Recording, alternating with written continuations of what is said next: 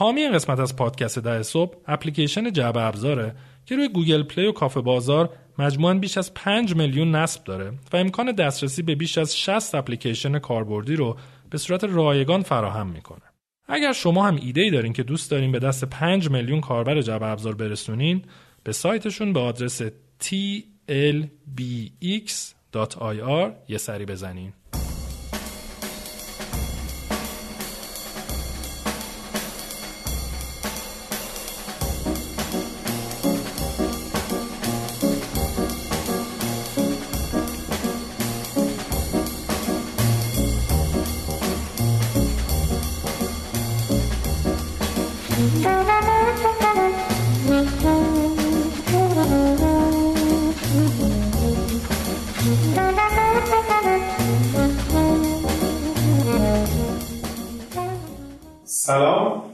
میسم زرگرپور هستم و اینجا 89 همین قسمت از فصل دوم پادکست ده صبح.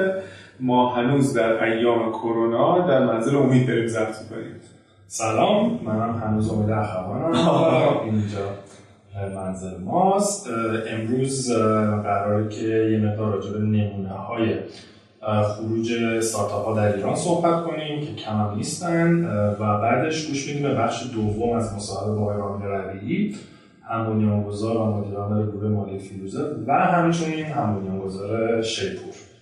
و پیشنهاد می‌کنیم برای اینکه فیروزه رو بیشتر بشناسید هر جا که این قسمت رو دارید میشنوید قبلش از همینجا قسمت قبلی مصاحبه با ایشون رو هم بشنوید. خب ما قسمت قبلی مقداری راجع اگزیت توی خاورمیانه. صحبت کردیم؟ آره. یه وقت بریم داخل ایران. چه خبره بریم ببینیم توی کشکول چی داره آره کشکول کاغذی بالاخره. واقعیتش اینه که ما این مشکلی که تو ایران داریم اینه که اصولا داده و اطلاعات خیلی زیاد نیست و خیلی هم شفاف نیست. همین الانش که این خلاصه قسمت خدمت شما هستیم هم یه سری داده اطلاعات هست که من امید داریم که نمی‌تونیم بگیم به خاطر اینکه هنوز به شکل عمومی افشا نشده و خب به هر حال هم مرزولیت اخلاقی و هم مرزولیت قانونی داره. در نتیجه خیلی از اینها که داریم میگیم چیزهایی که افشا شده است و البته خودتون با مثلا گوگل کردن می‌تونید پیدا بکنید. حالا ما یه مروری می‌کنیم به شکل خلاصه برای افرادی که ممکن ندونند و آشنایی نداشته باشه یکی از جذابترین نمونه های خروجی که اتفاق افتاده واقعیتش اینه که ما خروج از نظر اینکه خود بنیانگذارها سهامشون رو بفروشن خیلی زیاد نداشتیم. و از طرف دیگه اونهایی که داشتیم هم خیلی اعلام نشده. یه بار یادم برادران محمدی بنیانگذاران دیجی کالا توی یلدای استارتاپی بود که یلدای استارتاپی 97 گفتن آره ما مثلا شده بخش سهام رو بفروشیم ولی خب مثلا عدد اینقدر درشت نبوده که. جدی؟ من یادم نیست. آره یه همچین چیزی من دیدم تو استیج از این دو بزرگ باشه. مثلا عدد خیلی زیاد نبوده و خیلی اعلام نشده. یعنی من لااقل چیزی که قابل افشا باشه به معنی که اعلام شده باشه از پیش ندارم. ولی خب قطعا وجود داشته. خب حالا که راجع به دیجیکالا صحبت می‌کنیم فکر کنم دیجیکالا در واقع تملیک زیاد داشته توش اتفاقاتی آره حسابی دیجیکالا مثلا استاد تملیک بوده. بذار یه ذره بذاریم عقب‌تر دیجیکالا رو بگیم. چون قشنگ خیلی توی برهه‌ای تو سال 97 98 تعداد زیادی استارتاپ به منظومه خودش اضافه کرده. قبل از تملیک که نمونه‌هاش زیاده یه نمونه دیگه که اتفاق افتاده و چند تا بوده به نظرم جذاب بوده نمونه که سهامدارا تونستن خروج بکنن. یکی از فکر کنم رامین ربیعی عزیز هم گفت توی صحبتش نمی‌دونم هم قسمت قبل توی این قسمت. یکی از یکی از مشکلاتی که استارتاپ دارن اینه که اون سرمایه بزرگار اونایی که یا باید برن تو مسکن یا بورس یا سکه طلا و نمی‌دونم دلار این حرفا اینا خیلی به چشم انداز روشنی به نقد شدن سهامشون در سرمایه گذاری تو استارتاپ ها ندارن. و به خاطر همین به سمت استارتاپ ها نمیان. در حالی خب بورس حالا با وجود تمام ریسک هایی که داره خیلی نقد شونده تر سرمایه‌ای که توش گذاشته میشه.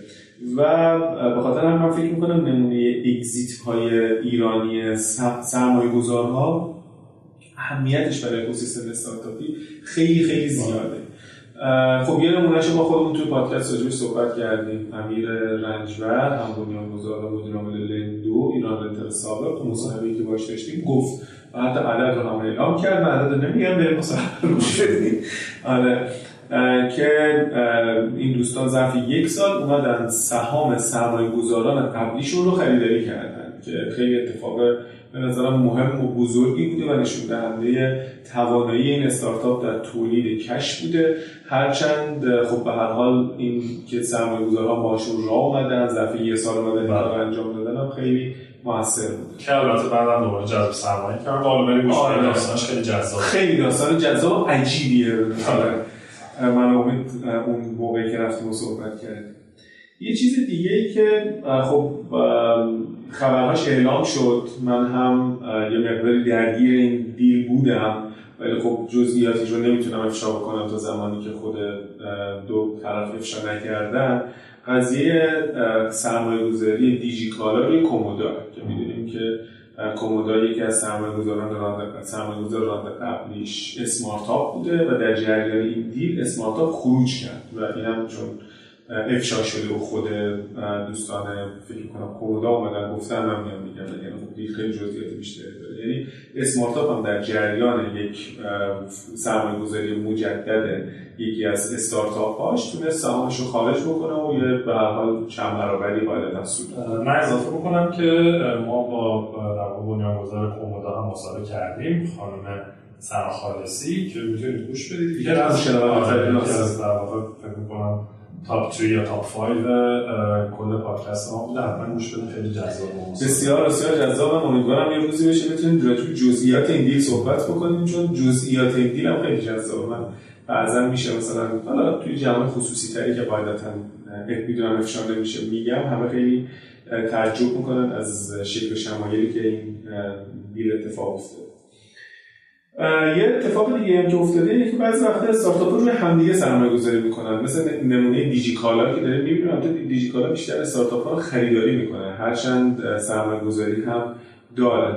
یا یکی از استارتاپ های بزرگ حوزه کامرس حالا باز دوباره میان کامنت بذارم براشون اگه نمی‌تونید اسمشون رو بگید چرا؟ آره چرا؟ میگین ولی خب من می‌دونم دو سه تا استارتاپ سرمایه گذاری کرده. یه استارتاپی که در حوزه تبلیغات داره میاد کار می‌کنه و استارتاپ بزرگی روی استارتاپ های کوچیکتری اومده سرمایه گذاری کرده. و معنی که بیاد پول بذاره. توی مصاحبه که داشتیم با علی رجل هم بنیانگذار مدیر عامل پوشه خودش گفت ما روی مثلا بعضی از استارتاپ ها روی یکی یا دو تا استارتاپ سرمایه گذاری و خود اونها هم یک در خروجی داشتن. خود اونها خروجی داشتن. مثلا هم می‌تونید گوش بدید واقع یکی از محصولات اصلیشون رو در واقع فروختن و یک نوع خروجی یه نوع خروج اومدن انجام دادن حسابش بکنن و خب اینا خروج دیگه. این نهایتا باعث میشه که پولی دستشون برگرده.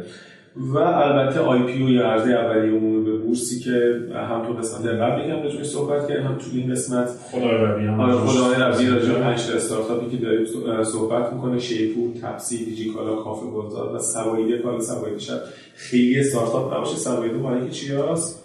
فیلمو آپارات سواویژن سواویژن هم سوایده است فکر کنم زیر مجموعه‌اش فکر نمی‌تونم حالا شاید از نظر هولدینگ سوایده است سواویژن که تبلیغاتی است و خب مجموع بزرگ این پنج که دارن وارد بورس میشن هم آقای ربی خب خیلی تحلیل کرد که چه شکلی این اتفاق میفته که این به عنوان یک اگزیت تلقی میشه. که خود حالا هم میگه سوادی سوادیژن می‌دونم رو پلاک سرمایه گذاری بله همینطوره خلاصه از اینا زیاد داشتیم. دیگه چی داشتیم؟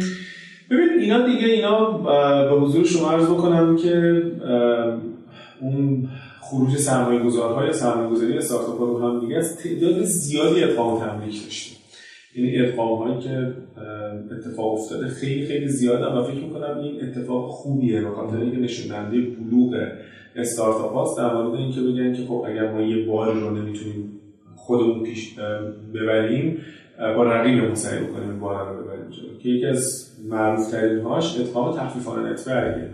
که فکر می‌کنم آذر سال گذشته اتفاق افتاد و الان دیگه هرچند برند نت‌برگ وجود داره ولی عملا نت‌برگ و تخفیفان هم دیگه کاملا ادغام شدن و ماجراش هم جالبه. فکر می‌کنم که خانم دانشور باز دوباره توی کارآفرینی سال 98 این اومد گفت توی پنلی که داشتن که خب اینا خیلی با هم دیگه رقابت داشتن. دو تا بازیگر بزرگ بازار بودن.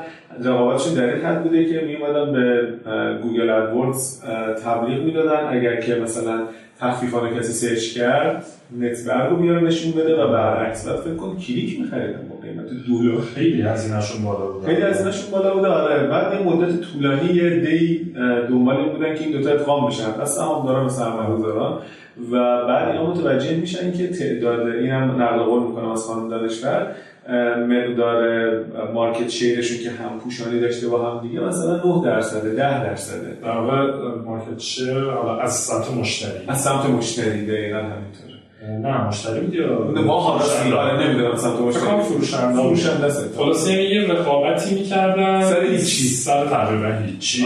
و خب با اون همه هزینه های بالا. همینطور. و یوهو مثلا بعد از این ادغام با توجه به اینکه کل این مشتری ها رو کل این بحث مرچنت ها فروشنده و پذیرنده ها رو اومدن با هم دیگه تجمیع کردن. یهو تو اون سمت مثلا هر کدومشون رو یه رشد مثلا 90 درصد 100 درصدی داشتن و خیلی اتفاق جالبی بوده چیزی دیگه که اخیرا اتفاق افتاد هاسپیتال بود که تبلیغ شد به اسنپ دکتر که این هم به شکل تملیک بوده اصولا مجموعه آی جی تملیک میاد انجام میده. منهای مثال چیز دیگه زود فود دیگه. زود فود آره دقیقا همینطوره. که زود فود و بودو فود شدن اسنپ فود ادغام شدن شدن زود فود شدن زود فود بعد زود شد اسنپ فود آره که ما با اسنپ فود هم مصاحبه کردیم. در مورد نت‌برگ هم ما با آقای صادقیان مصاحبه کردیم که دقیقا من یادم وقتی مصاحبه کردیم ادغام در جریان بود که بهشون گفتیم که صحبت میشه بکنیم راجع ادغام تو مصاحبه گفتم نه هنوز زوده و متاسفانه نشد همینطوره. یه ادغام دیگه که اتفاق افتاده که خیلی بامزه است اینه که چند تا مجموعه بودن که توی خلاصه منظومه نزدیک به سراوا و دیجیکالا بودن مثل نتورک عدد و ادرو تبلیغاتی تبلیغاتی ها. آره اینا مثلا خیلیاش به داخل خودمون مجموعه میمدن سرویس می‌دادن خیلیاشون هم به بیرون اینها توی برهه ادغام شدن با هم دیگه نتورک و عدد و ادرو شدن ادرو و بعد نهایتا ادرو هم توی تیم خورده فروشی دیجیکالا اومد ادغام شد. یعنی سه مجموعه. اول ادغام شدن شدن یه مجموعه بعد اون حذف شد در داخل یه فاینال تارگت هم این وسط بود. آره واسه می‌دونم. این کجای ماجرا بود. چی شده اینا. آره. باز دوباره تو ادغامای در اون گروهی موزاندو و بامیلو بودن که این دوتا هم با هم دیگه ادغام شدن و البته خب دیگه نهایتا اثری از هیچ کدوم نیست. زورا و علی بابا بود توی آذر 96 فکر می‌کنم اون تا جایی که می‌دونن وقتی سراوا سرمایه‌گذاری کرد تو علی بابا زورق رو داشت و بخشی از این دیل به این صورت بود که علی بابا در واقع زورق رو هم بخره. یعنی یه مقدار از پولی که علی بابا باید در واقع انگار می‌گرفت رو به جاش زورق رو زورق دادن بهش چیز دیگه خلاصه. زورق از بین رفت دیگه. تقریبا بلافاصله بعد از این deal زورق از بین رفت. دقیقا همینطور. یه اتفاق دیگه که افتاد ما چیزی داشتیم اسم هوماپی که دیجیکالا اومد خریداریش. دیجی پی فکر کنم. و تبدیل شد به دیجی پی عملا. تا جایی که من یادمه.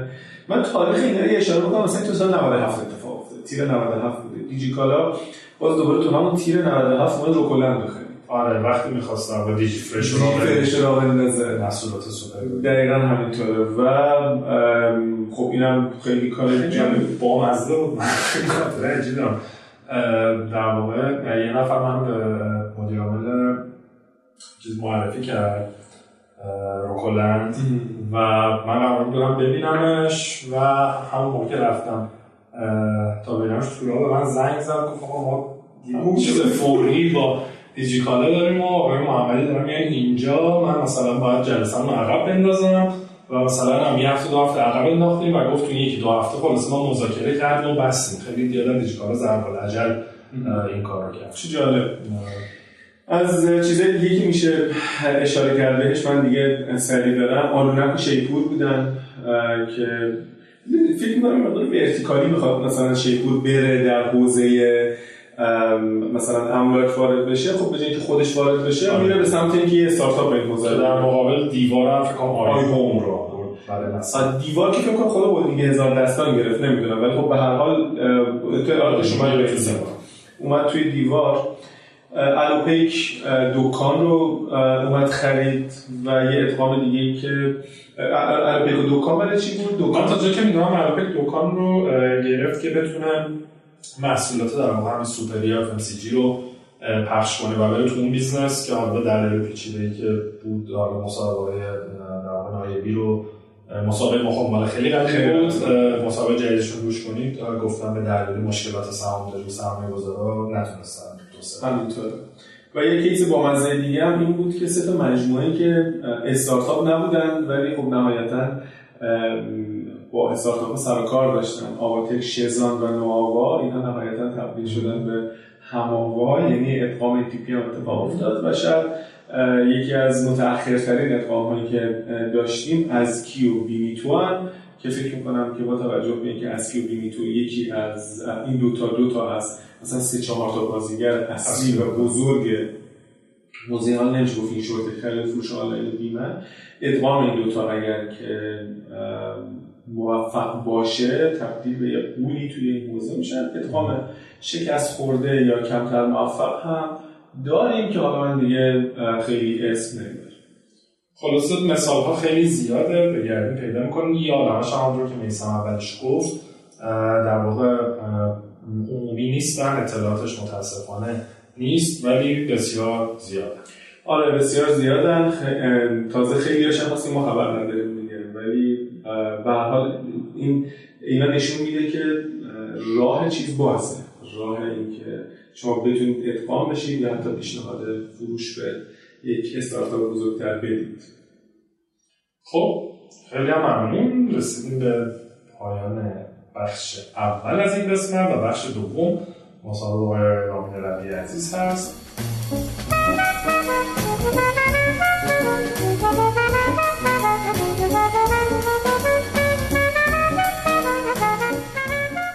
ما رو در رسانه های اجتماعی دنبال کنید و از آخرین اخبار، رویدادها و محتوای تکمیلی مرتبط با پادکست ده صبح با خبر بشین.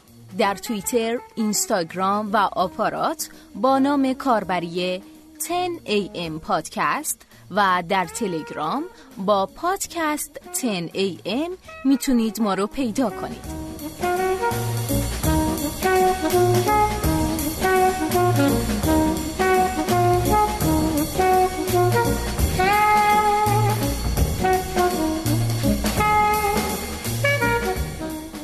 سلام به همه من امید اخوانم و در خدمتون هستیم با بخش دوم از مصاحبه با آقای رامین ربی هم بنیانگذار گروه مالی فیروزه. و سلام منم میسم زرگرپورم. اینجا 89 مین قسمت از فصل دوم پادکست ده صبح. قسمت یه دونه مونده با آخر این فصل. رامین جان خیلی متشکر. ما یه صحبت کردیم توی قسمت توی بخش قبلی یه مقدار فیروزه رو بیشتر شناختیم و خب خیلی من هیجان زدم از اینکه یه مجموعه به هر حال با یک با یه هدفی تشکیل شده یکی دوتا مثلا پیوت انجام داده بعد خب به هر حال تونسته اینقدر بزرگ بشه. کارهایی که تو کنترل تک شده به نظرم خیلی جذاب بود. اگر که اجازه بدی یه مقداری صحبت بکنیم راجع به مسئله اگزیت من فکر می‌کنم مسئله اگزیت استارتاپ ها برای خودتو و برای مثلا احتمالا فیروزه خیلی چیز مهمیه که در کنارش فیروزه پلت هم را افتاد. درسته؟ صد درصد خیلی ممنون اولا که تشریف بردین صد درصد همین جوره البته ایده شکگیری فیروزه پلت به خاطر حالا نیاز گروه خودمون نبود. اتفاقی که افتاد اینه که خیلی بعد از اومدن رئیس جمهور جدید آمریکا آقای ترامپ و بالا گرفتن تحریما دسترسی به سرمایه تو ایران کم شد.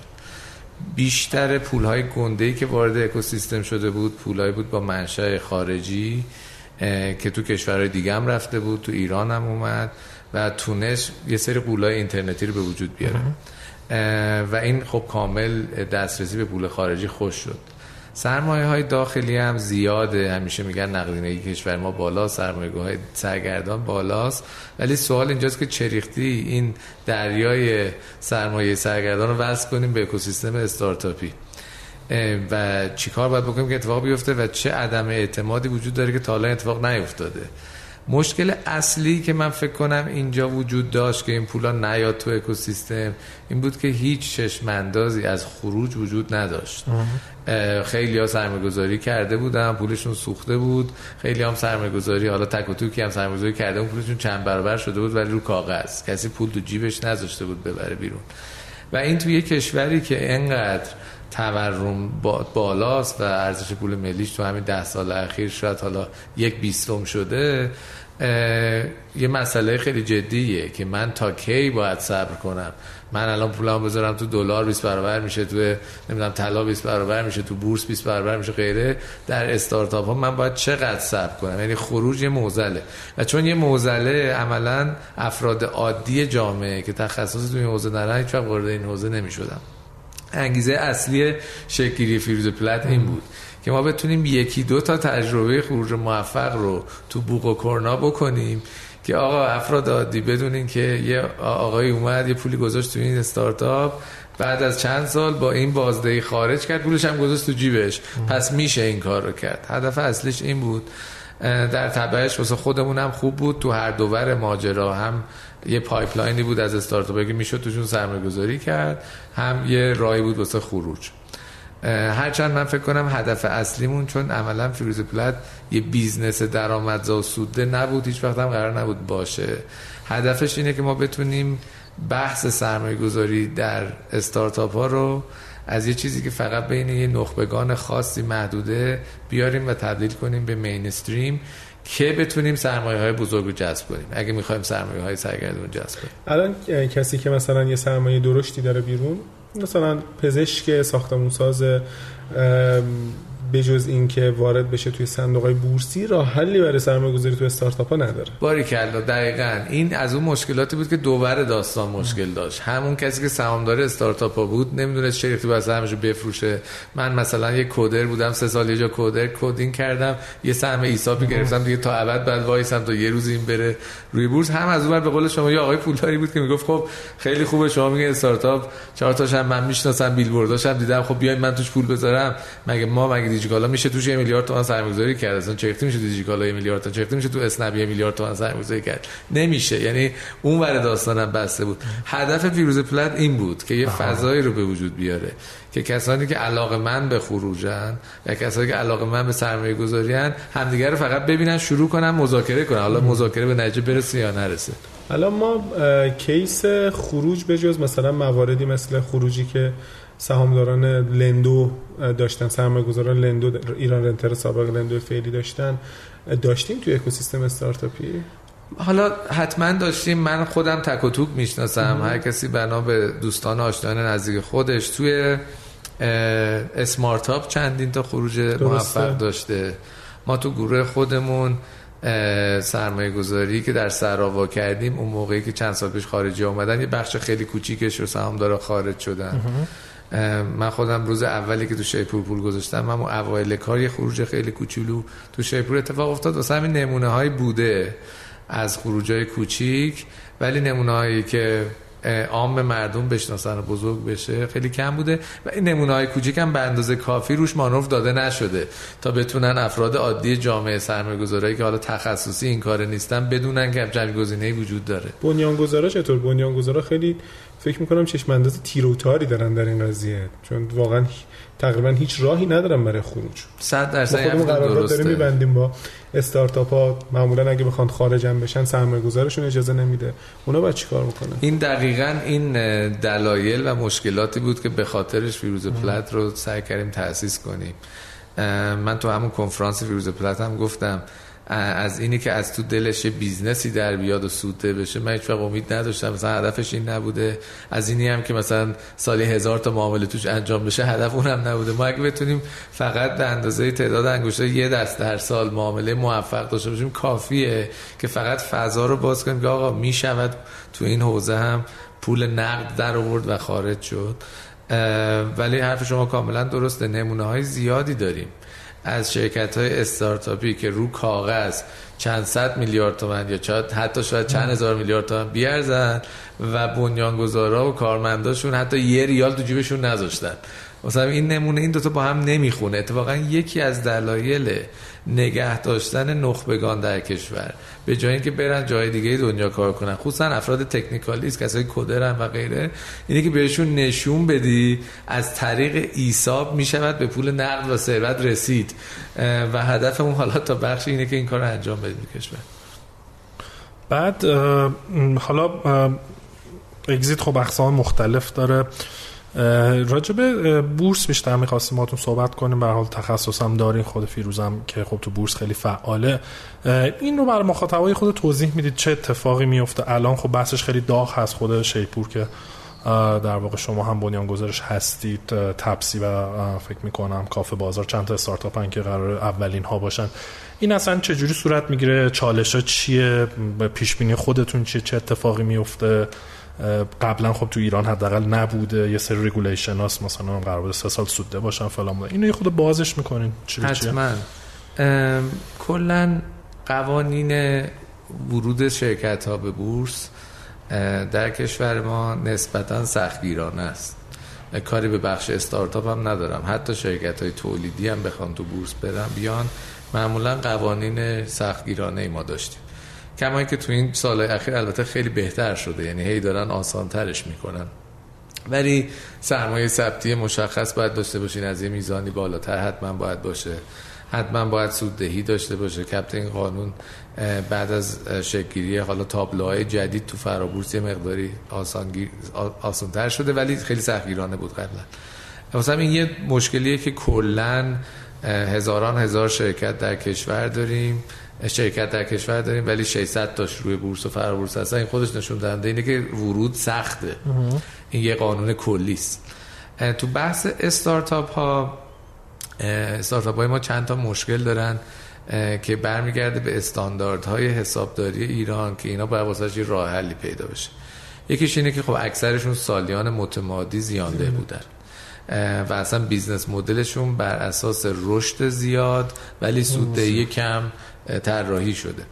این زیان های متمادی جمع شده و شده زیان انباشته تو صورت های مالیشون. شرکت هایی که زیان انباشته شون از 50 درصد اصلا زیان انباشته داشته باشن یا زیان انباشته شون از 50 درصد سرمایه‌شون بیشتر باشه که میشه ماده 141 قانون تجارت اینا کلا وارد بورس نمی‌تونن بشن با قوانین و مقررات فعلی که این خودش یه موزل دیگه بود. و یکی دیگه هم دو تا بحث دیگه هم وجود داره که خیلی کشورهای دنیا هستن که هنوز استارتاپ ها در اون کشورها رو بورس هاشون نرفتن. به خاطر اینکه کلا دفاع از حقوق سهامداران خرد تو شرکت هایی که ریسک بالا دارن هنوز یه موزله. اصلا تو دنیا هم هست تو ایران هم هست. اینی که مثلا شما یه استارتاپی که خیلی پر ریسکه اصلا احتمال شکستش وجود داره اگه بیایم بفروشینش به میلیون ها نفر پس فردا دارین مول مردم رو به خطر میندازین. واسه همین اینم کلا رگولاتورها در دنیا راجع به این یه مقداری حساس هستن. کما اینکه حتی توی مثلا پیشرفته ترین کشور تو این حوزه حتی آمریکا هم سر اینکه اوبر آیا یک روزی به سوددهی بالاخره خواهد رسید یا نه راجبش همیشه صحبت هست. شما بلومبرگ رو بزنین نگاه کنین هر چند وقت یه دفعه این آقای دارا خسروشاهی رو میاره راجب سوددهی اوبر صحبت می‌کنه ایشون هم سری امید آرزو میده. ولی اینی که شاید هیچ وقت سوده نشود و اگه شاید هیچ وقت سوده نشود چه بلای سر سهام دارد میاد یه موزل هست حتی تو آمریکا. کشورهای دیگه هم هست. ولی خب من فکر کنم یه مقداری بحث توی کشور ما ساده انگارانه شده. یعنی ما می‌خوایم یه قانون کلی واسه همه بچینیم که یا این خوب است یا بد است. یا ورود استارتاپ ها به بورس خوب است یا خیانت هست یعنی یه خیلی داره سیاه سفید و عملا binary صفر و یکی میشه. و این به نظر من خطرناکه. ما استارتاپ های ملی داریم که الان از خیلی شرکت های فعلی که رو بورسن سرپاتر قرص محکمتر درست حسابیتر فردا صبح می‌تونن بیان تو بورس. این چند تایی که مثال زدین چهار پنج تا شرکتی که مثال زدین من باور کنم با قدرت می‌تونم بگم که از ده ها شاید هم صدها شرکت فعلی بورس تهران اوضاعشون بهتره. از نظر brand recognition شون از نظر سلامتشون از نظر رشدشون از نظر با سایز بازارشون که اصلا صنعتشون ده سال دیگه وجود داره یا نداره. ولی خب می‌دونی ما میایم همه رو می‌ذاریم توی سبد. یعنی وقتی میگیم استارتاپ یه استارتاپ early stage کوچیکو مثلا بله. میایم با تپسی یا دیجیکالا می‌ذاریم کنار هم دیگه. خب این غلطه. من فکر کنم که ورود استارتاپ به بورس یه بحثیه که نه خیانت نه اونقدر خوبه نه اونقدر بده. یه بحث مالیه بحث تکنیکیه. باید سعی کنه حل بشه. رگولاتور باید سعی کنه با این موضوع کنار بیاد. قوانین درست وضع بکنه مقررات درست وضع بکنه.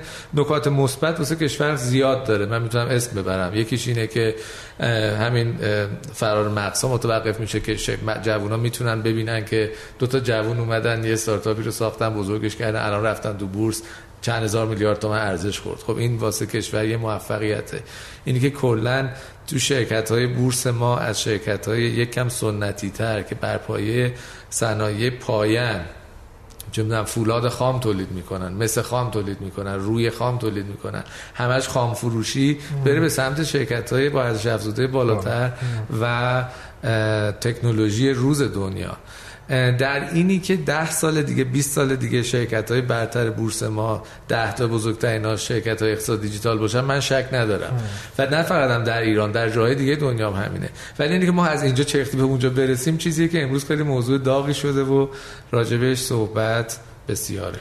علت ورود این استارتاپ به بورس چیه؟ چون اینا که مسلما خیلی به کار جذب نقدینگی براشون نمیاد درسته؟ یه ارزشی می‌خورن. حالا نمی‌دونم تحلیل چیه در مورد این علاقه دارن. این حالا می‌دونید تو کشورهای دیگه اتفاقا دلیل ورود استارتاپ به بورس کم رنگ تره یعنی اونجا در که خصوصا در یک کشوری مثل آمریکا که حالا پیشروه استارتاپ ها می‌تونن انتخاب کنن که آیا می‌خوان IPO کنن یا نمی‌خوان IPO کنن. ولی اگه رشد خوبی دارن نشون میدن بازارشون داره توسعه پیدا می‌کنه گزینه ها رو میز واسهشون. اگه IPO نکنن سرمایه هست اونجا می‌تونن برن به صورت خصوصی سرمایه جذب کنن. یعنی یه تصمیم مدیریتی هر دو حالت هم زیاد ضربه نمی‌زنه بهشون. یعنی می‌تونن هیئت مدیره تصمیم بگیرن. خیلی فرقی نداره. سرمایه در دسترس هست. حالا چه تو بازار بورس چه خارج از بازار بورس. تو کشور ما اتفاقا راه ها زیادی بسته است. یعنی الان شرکت های ما اگر بخوان جذب سرمایه های چند صد میلیارد تومانی کنن که شرکت های بزرگ ما نیاز به جذب سرمایه های چند صد میلیارد تومانی دارن گزینه وجود نداره. چیکار می‌خوام بکنن؟ هیچ سرمایه گذار ویسی در ایران چند صد میلیارد تومان نداره. ما اگه همه ویسی های ایران پولام رو رو هم بذاریم شاید یکی از این استارتاپ هم ندونیم. به اندازه که واقعا جای رشد داره تامین مالی بکنیم. واسه همین من فکر کنم اینجا بورس اتفاقا به عنوان تنها گزینه مطرح میشه. سوال شما هم درسته. شیوه های سنتی ارز اولیه که تا حالا تو بورس تهران انجام می‌شده پول تو شرکت نمی‌رفته. پول بیشتر می‌رفته تو جیب اون سهامدار قبلی. ولی قانون تجارت ما کاملا ظرفیت این رو داره که این پولایی که تو ارز اولیه به دست میاد آیدیش بره تو جیب شرکت ها و اتفاقا الان هم مجلس فکر کنم روی این موضوع داره کار می‌کنه روی جذب سرمایه از طریق صرف سهام که توی قانون تجارت هست و هم توی سازمان بورس دارن روی این خیلی کار می‌کنن که اصلا بخشی از اون آیدی که از ارز اولیه به دست میاد بره تو حساب شرکت ها بشینه و بعدا ازش افزایش سرمایه بدن. و این تنها گزینه واسه سرمایه های بزرگه که وارد استارتاپ بشه. و غیر از این چه دیگه چه علتی انگیزه ای می‌تونه باشه که برن تو بورس؟ یکی دیگهش همون خروج که خودتون گفتیم. بالاخره همه این داستان استارتاپ ها تش یه منفعت مادی هم باید هم برای بنیانگذاران هم واسه سرمایه گذارا ویسی هایی که تو این سالها اومدن پول گذاشتن داشته باشه. و اون نقطه خروج فکر کنم دو حالت بیشتر نداره. یا یه شرکت بزرگتری باید بیاد اینا رو کامل بخره خارج از بورس یا اینکه باید وارد بورس بشن که سهامشون نقشه‌بندی پیدا کنه و بتونن این مکانیزم این که بنیانگذار خروج پیدا بکنه شاید خیلی برای مخاطبین ما شفاف نباشه. مثلا یه بلوک 5 درصدی از دیجیکالا عرضه میشه. این به این معنیه که همه سهامداران قبلی می‌تونن 5 درصد از سهامشون رو بفروشن یا شکل دیگه ای وجود داره. چه شکلی میشه که پول میاد تو جیب بچه هایی که ایساب دارن؟ می‌کنن توی دیجیکالا ببینین اولا که اون سوال اولی که مطرح کردین که اون 5 درصد 10 درصد اول تو جیب کی میره این توافق سهامداراست. درست. هم میشه به صورت متناسب بین همه سهامدارا تقسیم کرد. هم میشه توافق کرد که آقا شما دو نفر فقط بفروشین ما نمیفروشیم. یعنی این یه توافق بین سهامداراست. ولی اتفاقی که فردا صبح اول اولیه میفته اینه که همه سهام نقشه‌بنده میشه. یعنی هر کسی دیگه می‌تونه سهامشو بفروشه. حالا مقرراتی هست در ایران هست در جای دیگه دنیا هم هست که مثلا مدیرای اصلی افراد کلیدی تا چند ماه مثلا نمیفروشن بعد از عرض اولیه. همین اتفاقا در اوبر هم که لیست کرد در آمریکا تا 6 ماه بعد اجازه فروش نداشتن فکر کنم. در ایران هم مقررات هست. مدیریت کلیدی تا چند ماه نمی‌تونه بفروشه ولی ایساب هولدرها یا کسایی که سهم کوچیک‌تر دارن می‌تونن از فردا صبح سهماشون رو فکر مهمترین اتفاقی که برای ایساب هولدرها به قول تو میفته اینه که سهامشون ارزش پیدا می‌کنه. یعنی قبلا تا حالا یه درصدی از سهام بوده. حالا حداقلش اینه که این یه عددی میشه و مثلا بر مبنای این اجازه خرید و فروش حتی ممکنه در داخل مجموعه خودشون پیدا بکنن بعضا. این که درسته صد درصد ارزش خوردن روی سهامی که دارین یکی از نقاط قوت بورسی شدنه. یعنی اصلا ارزش بازار رو شما یه ارزشی می‌ذاره. حالا این با ارزش هر که باشه این خوشی ارزش داره. که شما بتونی قیمت واقعی تو در بیاری. ولی موضوع بعدی که مطرح کردین شرکت ها وقتی که وارد بورس میشن طبق قانون ما طبق مقررات بورس ما اجازه معامله سهام خارج از بورس دیگه ندارن درست. یعنی همه معاملات درون بورس انجام میشه واسه همین ولی خب مثلا من یه ایسا دارم یه سهم کوچیکی داشتم. فردا صبح این شرکت اومده تو بورس ارز اولیه شده. سهام من الان ارزش شده 100 میلیون تومن.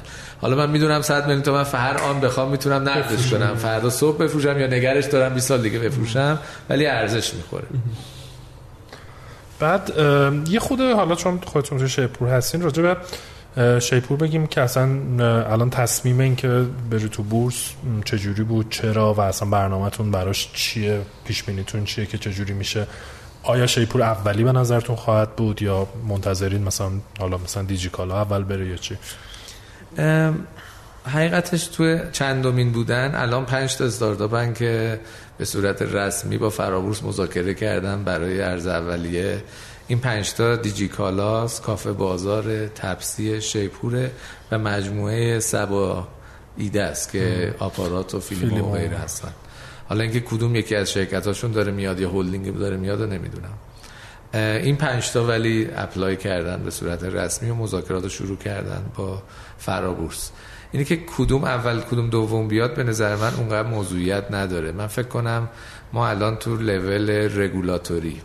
و تو لول حاکمیت باید به یه تصمیم برسیم که آیا استارتاپ ها به بورس وارد بشوند یا نشوند. یعنی هنوز این سواله؟ من فکر کنم این سوال هنوز پاسخش صحیح نیست چون اتفاقا همین مسئله ای که گفتم براتون به عنوان مثال زیان انباشته که مقررات فعلی اجازه نمیده با زیان انباشته بیان هنوز یه موزله. یعنی یا باید مقررات جوری تغییر کنه که اجازه بده اینا بیان.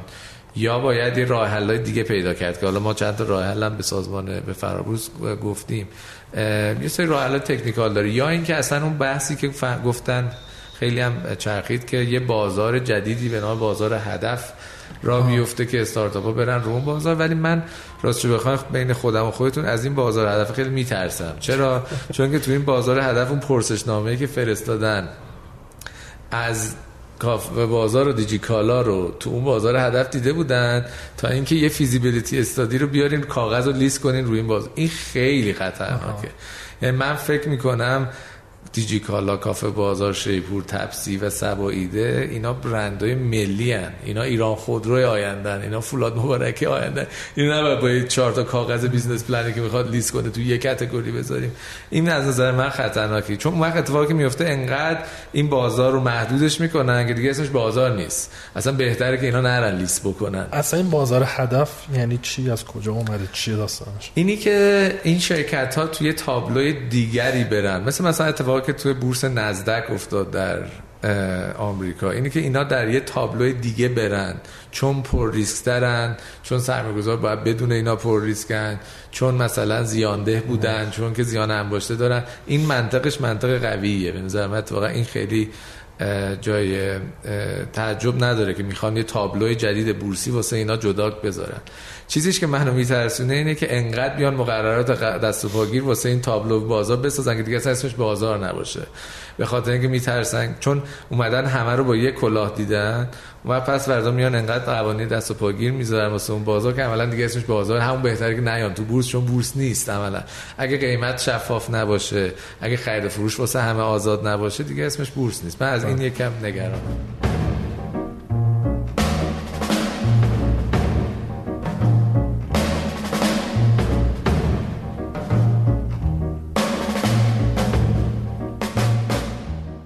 حامی این قسمت از پادکست ده صبح با سلامه. با سلام یه بازار برای کسب و کارهای کوچیکه که توی اون می‌تونن محصولات خودشون رو به مشتریان مختلف عرضه کنن. یکی از ویژگی های با سلام اینه که توی اون مشتری و قرفدار می‌تونن مستقیم و بدون واسطه با هم ارتباط داشته باشن و چت کنن. برای اینکه خرید مطمئنی داشته باشین با سلام این امکان رو در نظر گرفته که پول پرداختی شما هفت روز دست با سلام میمونه و اگر مشتری رضایت داشت به حساب غرفه دار واریز میشه. با سلام پر از آدم های متفاوته که هر کدوم کسب و کار و قصه خودشون رو دارن. به سایتشون سر بزنید. با سلام دات کام.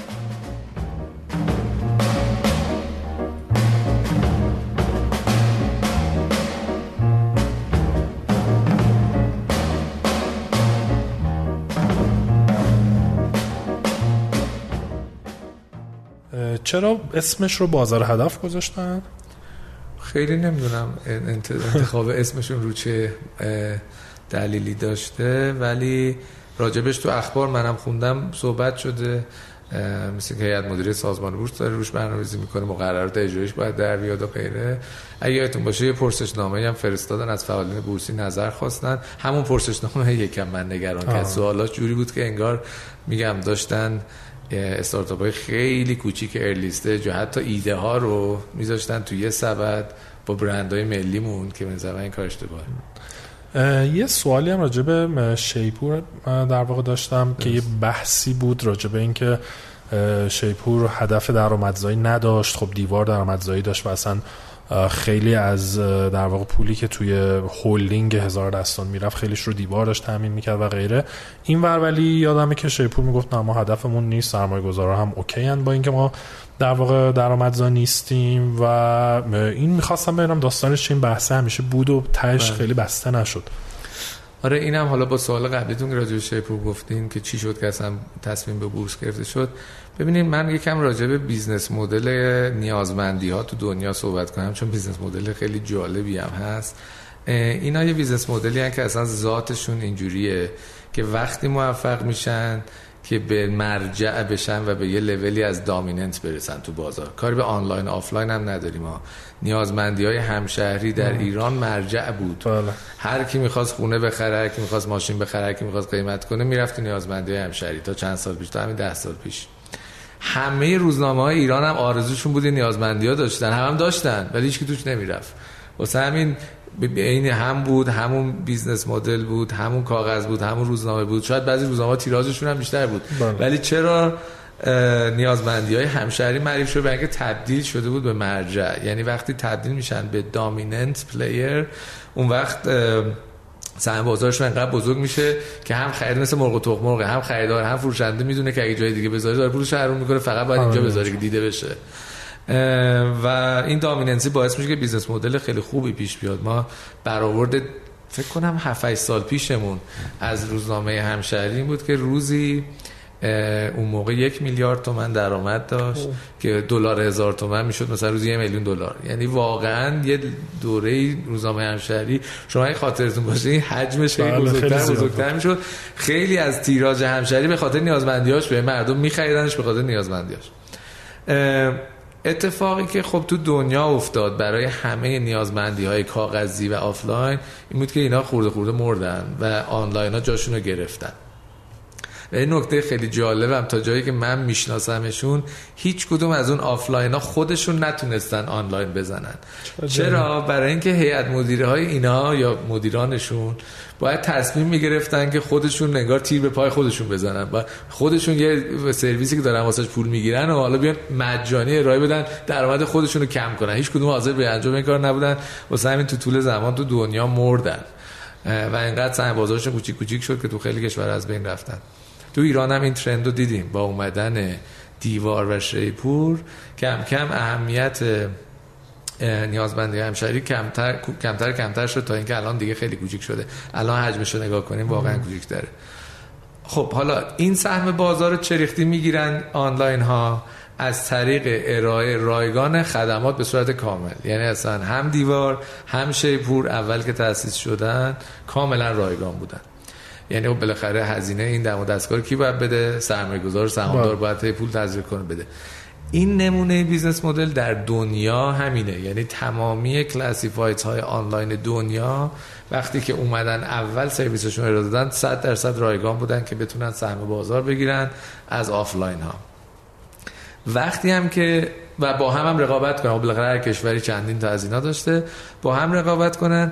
اینا وقتی میرن سراغ درآمدزایی که به دامیننس و مرجعیت رسیده باشن. به اون لول از مرجعیت رسیده باشن که دیگه رقیب نمی‌تونه شکستشون بده.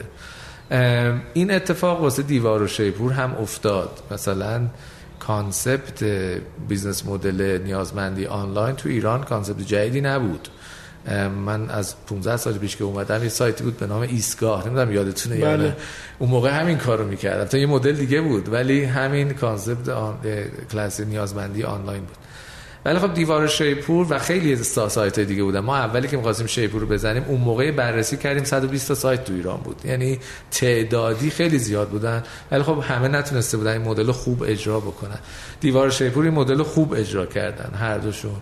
و تو دوره های مختلفم نسبتشون تغییر کرد. تا یه دوره حتی دیوار تا 7 برابری شیپور هم رفت و شیپور حتی تا در معرض مرگ بود و بعدا دوباره سهم بازار گرفت. الان سهم بازار حدودی بخوام بگم هول و دیوار بین سه تا چهار برابر شیپور از نظر تعداد آگهی و ویزیتور و غیر و زالک ولی خب هر دوشون به اون لول از دامیننت و مرجعیت رسیدن که دیگه غیر قابل شکست شدن. یعنی نه شیپور می‌تونه دیوار شکست بده نه دیوار می‌تونه شیپور شکست بده. هر دو مرجعن هر دو سهم بازار دارن. بعضی از مردم با این استفاده می‌کنن بعضی از اون بیشتر مردم هم از هر دو. یعنی بیشتر مردم هم تو دیوار گریم زدن شیپور این نقطه ایه که این business ها به درآمدزایی اولیه‌شون اصلا فکر می‌کنن. وقتی به این لول می‌رسن و اینکه خب درست میگین شما دیوار یکی دو سال زودتر شروع کرد شیپور چون number two بود و می‌خواست بازار بگیره یکی دو سال دیرتر شروع کرد. ولی الان هر دوشون درآمدزا و هر دوشون سودده هم شیپور سودده هم دیوار سودده و اتفاقا بین business مدل های استارتاپی در جهان online classifieds یکی از سودده ترین business model هست حتی من یه نمونه بهتون نمونه بگم خیلی جالبه. ما با یه شرکتی که خیلی نزدیک کار می‌کنیم و خوب میشناسیمشون یه شرکت در روسیه اولین نیازمندی آنلاین اوله به نام آویتو. اینا 250 میلیون دلار سود تقسیم کردن dividend دادن. که این تو استارتاپ های چیز عجیبه. آمازون به عظمت شاید نتونه 250 میلیون دلار سود تقسیم کنه. و این business model خیلی سوددهیه قسمت مثبتش اینه ولی قسمت منفیش اینه که شما 5 6 سال باید از جیب بسوزونی به امید اینکه dominance بشی. شاید بشی شاید شاید پولت هم سوخت بشه. سختیش به اینه. سختیش به اینه. یه ریسک بالایی رو باید ورداری 5 6 سال. و درآمدهایی که مثلا دیوار و شیپور دارن درآمدهای مستقیمی که از کاربر می‌گیرن یا مثلا احتمالا از تحلیل داده و این حرف هست تحلیل داده خیلی کم.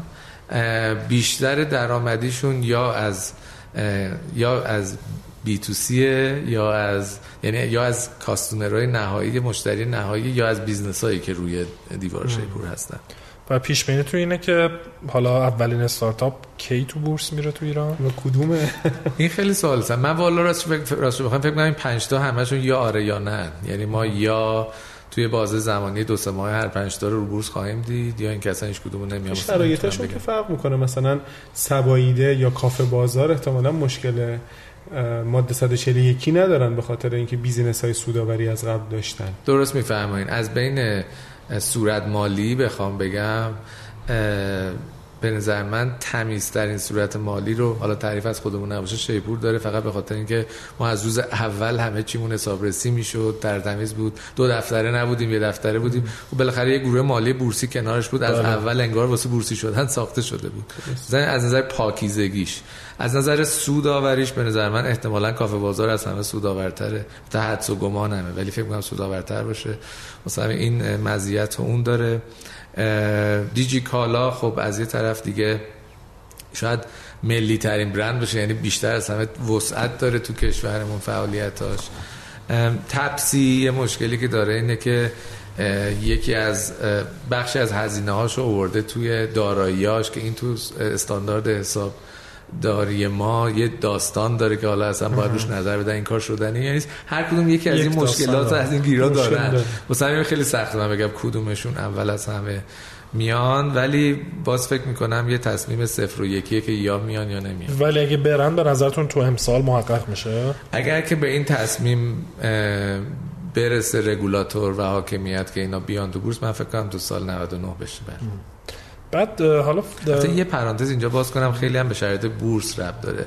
اگر بورس ما روند اصلاحی و افتش طولانی بشه اصلا کلا شاید ارز اولیه خیلی کم داشته باشیم. نه اینکه حالا چه استارتاپی باشه چه غیر استارتاپی. اصلا اونجور موقع بیشتر چون خروج داره از سرمایه از بازار میشه ورود جدید کم میشه شاید اصلا از اولیه متوقف بشه یا کم بشه. اتفاقا سوالم همین بود. حالا چون شما در واقع تخصص تو بورس هم دارین این خیلی خلاصه و به زبون ساده بر مخاطبمون توضیح میدین که این مدت بورس چی شد؟ که اینقدر رفت بالا اینقدر عجیب غریب شد. بعد ترکی شاخه سقوط کرد. بعد الان چه جوری اوضاع پیش بینیتون برای چند ماه آینده چیه؟ این قسمتش پریمیوم ها. آره. آره شارژ می‌کنه. این قسمتش سر آدم رو به باد میده. چون آره. من راستش بخواین متاسفانه انقدر این موضوع باردار شده تو کشور. که اصلا من میترسم راجع به بورس توییت بکنم. یعنی میترسم که چون بسیارم رادیکالیزه شده این داستان بله. دو قطبی شده. اگه بخواین بگین حباب یه سری فوشتون میدن. اگه بخواین بگین حباب نیست یه سری دیگه فوشتون میدن. کلا آره تو آره این موضوع خیلی بارداره. من نمی‌خوام جهتگیر صحبت کنم. فقط چند تا جمله بخوام بگم. یکی اینه که امیدوار بودم این رشد و افته تو بورسمون اتفاق نمی افتاد چون که ما به عنوان فعالین بلند مدت بازار همه شرکت های سرمایه گذاری و فعالین بازار که بلند مدت به این بازار فکر می‌کنن یه رشد آهسته پیوسته رو خیلی بیشتر دوست دارن تا اینکه مثلا ده برابر بعد از اون ور سقوط کنه بریزه. طبیعی هم هست. اصلا تو بحث مالی تعریف ریسک نوسانه. هرچی که نوسان بیشتر باشه ریسکش بالاتره یعنی اتفاقی که افتاد ریسک بازار ما رفت بالا. واسه کسایی هم که تو این بازار می‌خوان نون نونشون رو از این بازار در بیارن و بلند مدت در می آوردن شرایط خوبی خیلی نیست. این یه نکته. یعنی من اون آهسته پیوسته رو بیشتر خیلی میپسندیدم. یه نکته دیگه این که چرا حالا این اتفاق افتاد؟ من فکر کنم این اتفاق توی هر بازاری تو کره زمین احتمال داره بیفته که یک دفعه حجم زیادی از نقدینگی جذبش بشه. چرا این اتفاق میفته؟ مثل یه گوله برفی که بهمن رو تشکیل میده. وقتی که یه نفر پول میاره پولش دو برابر می‌کنه تو یه ماه به بغل دستیش میگه اون میاره باز دوباره دو برابر می‌کنه بغل دستش میده. افراد بیشتر و بیشتر و بیشتر بیشتر از جامعه درگیرش میشن و پولای خورد رو جذب می‌کنن. تو این موضوع دولت هم کمک کرد سیگنال های مثبت داد یه سری تشویق کرد که من فکر کنم اونم خیلی حرفه‌ای نبود. ولی کن کسانی هم که حالا نقد می‌کنن که چرا داره میفته ما بورسمون از یکی از ارزون ترین بورس های کره زمین من اینو به خارجی ها میفروختم همیشه که آقا بورس ایران که از ارزون ترین بورس های کره زمینه. تبدیل شد به یکی از گرون ترین بورس های کره زمین. یعنی چی ارزون گرون بودن در در یک سال. ببینید بالاخره قیمت گذاری و ارزش بازارهای مالی تو دنیا یه سری شاخص داره یه سری index داره مثل KPI استارتاپ این هم KPI داره. یکیش P به E ئه یکیش P به S یعنی قیمت شرکت به کل میزان فروشش قیمت شرکت به سود خالصش و غیر و ذالک. ما این این شاخصه هامون به رقم های عجیب غریب تاریخی رسیده. بله. من اگر بخوام مثال بزنم خود شاخص بورس ما پارسال موقع مثلا بوده اولوش 250 هزار تا الان هست اولوش 1 میلیون 700 خب چه اتفاقی در این یک سال در ایران افتاده که ما کجای اقتصاد ما یک دفعه هشت برابر شده که مثلا یه دفعه شاخص بورسمون باید هفتش برابر بشه. دو حال داره که بتونه اینو توجیه کنه. حالا انتظارات تورمی مردم بوده فکر کردن دلار بالا میره یا هر چی که فکر کردن یه جوری باید این شاخص ها برگرده. P به S میانگین P به S بازارهای مالی تو دنیا وقتی به عدد مثلا دو می‌رسه یعنی ارزش شرکت به کل فروشش. منهای هزینه اصلا هزینه نیوردن. خود top line ش به sales ش وقتی می‌رسه به عدد دو و سه گرونه اون بازار. اصلا کاری به این ندارم کجای دنیاست کشور توسعه یافته است در حال توسعه است. گرونه به استانداردهای دنیا. هلوش فکر کنم بالای 500 شرکت در بورس ما الان پی بی اسشون بالای دهه. یعنی دو و سه و اینا. بعد حالا میانگین های تاریخی خودمون رو چه عددهایی بوده؟ این معنیش اینه که یا باید فروش شرکت ها پنج برابر بشه که من نمی‌دونم کسی فکر می‌کنه چرا باید پنج برابر بشه شاید بعضی هستن اعتقاد دارن. یا اینکه باید دلارمون مثلا یه رشد عجیب غریبی بکنه. شاید بعضی اون فکر رو می‌کنن یا اینکه باید این قیمتش اصلاح کنه. از این چند تا گزینه بیرون نیست و من فقط فکر کنم که اگه اجازه بدیم که بازار کار خودش رو بدون دخالت انجام بده اتفاقا شاید درد این اصلاح کمتر باشه. حالا نمی‌دونم من با این صحبت که زدم جز حبابیون هستم یا نیستم یا غیره.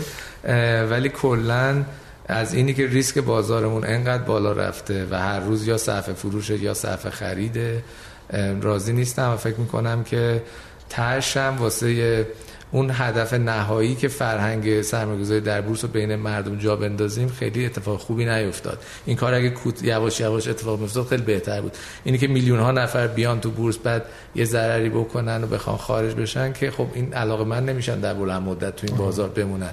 ولی اگه خورده خورده می اومدن و یه سود معقولی می‌کردن بهتر بود. ولی دیگه به هر حال بعد وایسیم و ببینیم چی میشه. شاید هم این شرکت ها تونستن سودای چندین برابری بدن و توجیه پیدا کنه این ولی باز با این وجود اگر که فکر می‌کنم من برداشتم از صحبتات این بود که اگر که این استارتاپ ها بیان توی بورس به نظر میاد که لاقل با یک نگاه بلند مدت اتفاقا سرمایه گذاری کردن توشون کار منطقیه. صد درصد. حالا من اگه اجازه بدین اون ور سکه داستان رو بدم که اتفاقی تو بورس افتاد چه خوبیایی داشت چه سری خوبی هم داشت. یکی از خوبیاش این بود که استارتاپ ها که قبلی می‌گفتن قدیما می‌گفتن حباب و چین قیمت ها چیه نه الان خیلی ارزانن. یعنی الان در مقایسه با شرکت های بورسی ما استارتاپ ها ارزونن. استارتاپ های بزرگمون هم ارزون استارتاپ های کوچیکمون هم ارزونن. این یه نکته مثبته. این نکته مثبت دیگه این که چون مردم عادت کردن به سرمایه‌گذاری در سهام یعنی بازیگران بازار بورس ما از مثلا 600 هزار نفر بازیگر فعالمون تو این چند ماه اخیر شده یه دفعه 4 5 میلیون نفر. خب اینا آدمایی بودن که قبلا اصلا چیزی به نام سهام تو داراییشون نبود الان چیزی به نام سهام داراییشون هست. این آدما کلا خیلی راحت تر می‌تونن بیان سهام شرکت های غیر بورسی و استارتاپی رو هم بخرن. چرا؟ چون سهام تو سهام بالاخره آشنا شدن. یه نکته مثبت دیگه اینه که خیلی از مردم پول در آوردن. خب وقتی پارسال شاخص بوده 250 الان شده یک و 700 خورده 6 7 برابر شده. خب یه عده خیلی پول در آوردن دیگه. این عده که پول در آوردن الان حاضرن بخش بیشتری از اون داراییشون رو به خطر بندازن. یعنی وارد استارتاپ بشن. این تحول رو من زیاد دیدم. یعنی پارسال این موقع اگه می‌گفتم آقا جذب سرمایه از داخل اصلا نمیشه کرد. کل پولایی که هست خیلی کوچیکه. واسه استارتاپ ها دارم میگم. کل پولی که تو تو کشور هست که حاضر تو این بخش سرمایه‌گذاری کنه کوچیکه امسال خیلی اون پول بزرگتر شده.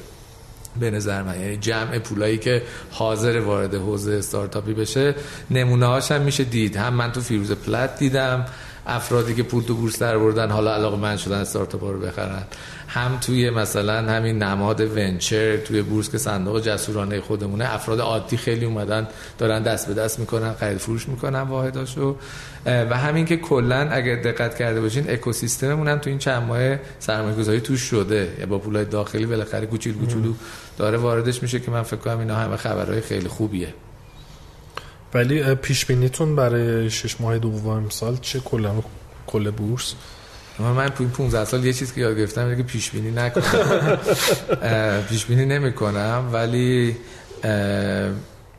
به خیلی چیزا بستگی داره. متغیرها زیاد انتخابات آمریکا تاثیر داره روی متغیر انتخابات خود ایران تاثیر داره. این بخش سیاسیشه بخش اقتصادیش که ما چقدر نفت بتونیم بفروشیم قیمت دلار چند بمونه اینا تورم رو چی باشه اینا همه خیلی می‌تونه تأثیر گذار باشه واسه همین پیش بینی نمی کنم فقط امیدوارم که این دوران اصلاح جوری طی بشه که این مردم توی بورس بمونن و فرهنگ سهامداری توی بین مردم عادیمون پابرجا بمونه. چون الان تجربهش کردن مزه شیرین هم سیر زبونشون هست این ادامه دار باشن شد یه سری هم تو مزه سیر زبونشون دیگه آره کسانی که دیرتر اومدن و تو همیشه این اتفاق میفته بالاخره تو این دوران رشد یه عده رو قیمت های خیلی بالا خریدن. یه عده خب خیلی پایینتر خریدن تو سودن ولی خب طبیعتا یه عده تو ضررن.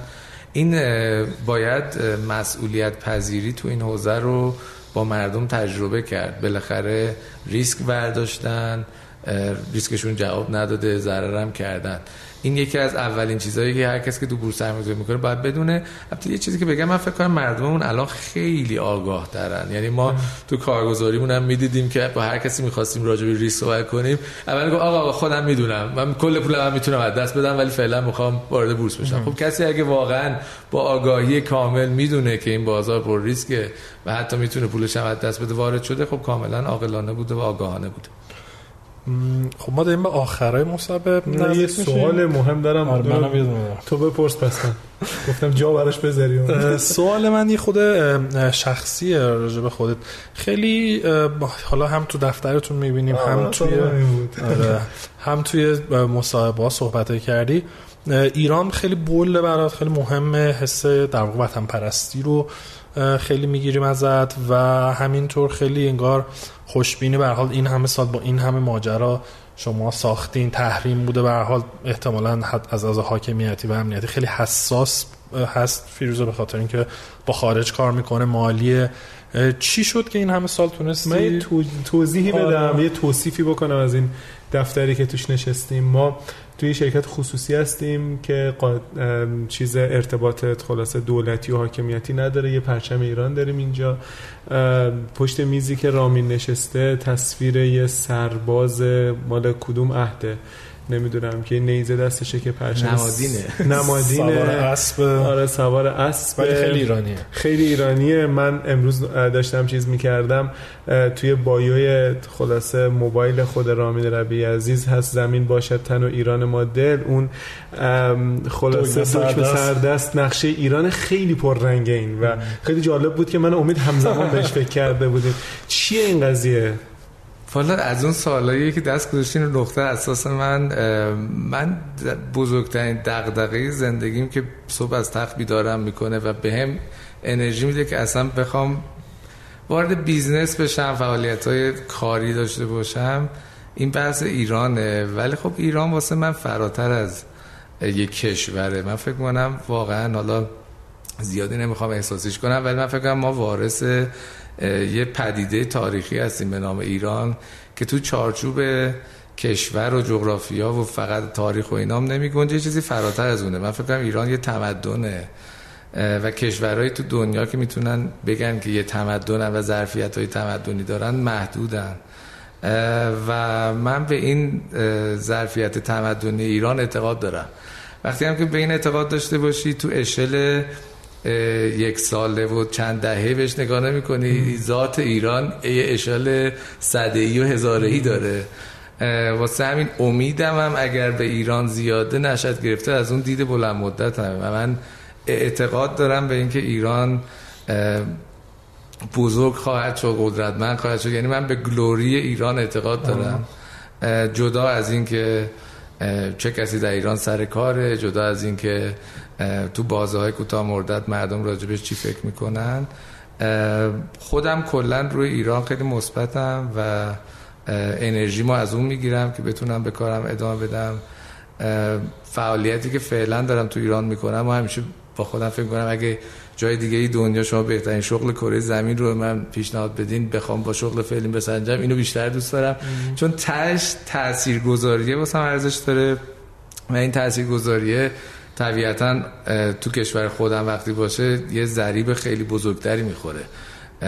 بعضیا جهانی فکر می‌کنن انسانی فکر می‌کنن که کاملا هم قابل احترامه. ولی سورس انرژی من یا منبع انرژی من ایران بوده و آره خیلی علاقه مندم امیدوار. هرچند که اتفاقات اخیر خیلی هم ناراحتم می‌کنه. یعنی من فکر می‌کنم که متاسفانه کشورمون به شدت داره دو قطبی میشه. این دو قطبی یا افرادی هن که یه دو قطبی بدیه. یعنی یا همه بریدن و می‌خوان از اینجا فرار کنن. حالا به قول خودشون کلمه زشتی میگه از این خراب شده فرار کنن. یا کسانی که آن کاندیشنال می‌خوان جانشون رو فدای اینجا کنن که تعدادمون هم تو هر کشوری محدود. این دو قطبی ها کلا دو قطبی های خیلی خوبی نیست. من آرزوی ایرانی دارم که همه مردم توش بتونن راحت و خوشحال باشن به آرزوهاشون برسن رشد کنن. در کنار هم بتونیم یه کشوری باشیم که مردم دیگه دنیا توی سفارتاش پشت در سفارتاش صف مندن که بیان اینجا مهاجرت کنن و پناهنده بشن. نه این ایرانی که یه حالت برعکس داره و می‌دونین اعتقاد دارم که درست ما خیلی از دولت ها و حاکمیت همون انتظار داریم و همیشه فکر می‌کنیم که بد عمل کردن و غیره جدا از اینکه کی سر کاره همیشه این اعتقاد داریم و نق می‌زنیم و قور می‌زنیم. ولی من فکر کنم که به اون بحث شخصی که بالاخره این رابطه ایران با هر فردی و هر شهروندیش وجود داره و آدم باید خوشون بپرسن که اونا واسه این ایرانی که ذهنشونه چیکار کردن. اگه بتونن به جواب ارضا کننده برسن تاش به نظر من خوب و راضیان هر کسی هم دغدغه خودش رو داره تو زندگی دیگه. یکی عاشق علمه یکی عاشق چه فیلم و موسیقی و هنره یکی عاشق حالا انسانیت و می‌خواد به کل انسانیت کمک کنه. من دغدغه مندی ذهنیم بیشتر ایران و آینده ایرانه. و در کوتاه مدت امیدواری؟ کلا چون آدم مثبتی هستم نمی‌تونم امیدوار نباشم ولی کوتاه مدت تو اشل یکی دو سال یکی از پرمخاطر انگیزترین دورانیه که من خودم توش کار کردم و همین خیلی سخته گفتنش. بره حساس کنونی قشنگ. دیگه خیلی دیگه. تو بره حساس کنونی گیر کردیم. آره واسه همین نمی‌تونم روم بگم. ولی یه چیز دیگه هم بگم اینه که سرزمین قافل گیر کننده و سرزمین سورپرایز هاست. واسه همین کاملا یعنی همین 15 سالی که ما اینجا بودیم انقدر تحولات بزرگ بوده. همونجوری که بهتون گفتم آقای خاتمی بود ایران داشت یه راه دیگر می‌رفت. بعد آقای احمد نژاد اومد تحریم شد یه راه دیگه بعد برجام شد دوباره. انقدر این تغییرات بزرگ بوده که امکان داره هر چیزی امکان داره تو یکی دو سال دیگه اتفاق بیفته. خب خیلی ممنون اینجا خیلی خوب بود. خیلی خوب استفاده کردیم. یاد گرفتیم. مرسی ببخشید زیاد درس نه خیلی عالی بود. ممنون دوستان و خدافزی می‌کنیم. منم خدافزی می‌کنم. یادتون نره نظراتتون در مورد این مصاحبه رو هر جا که مصاحبه رو شنیدید به ما بگید. ما هم قول میدیم که به آقای رامی خان روی برسونیم. مرسی خدا نگهدار. خیلی ممنون. خدافز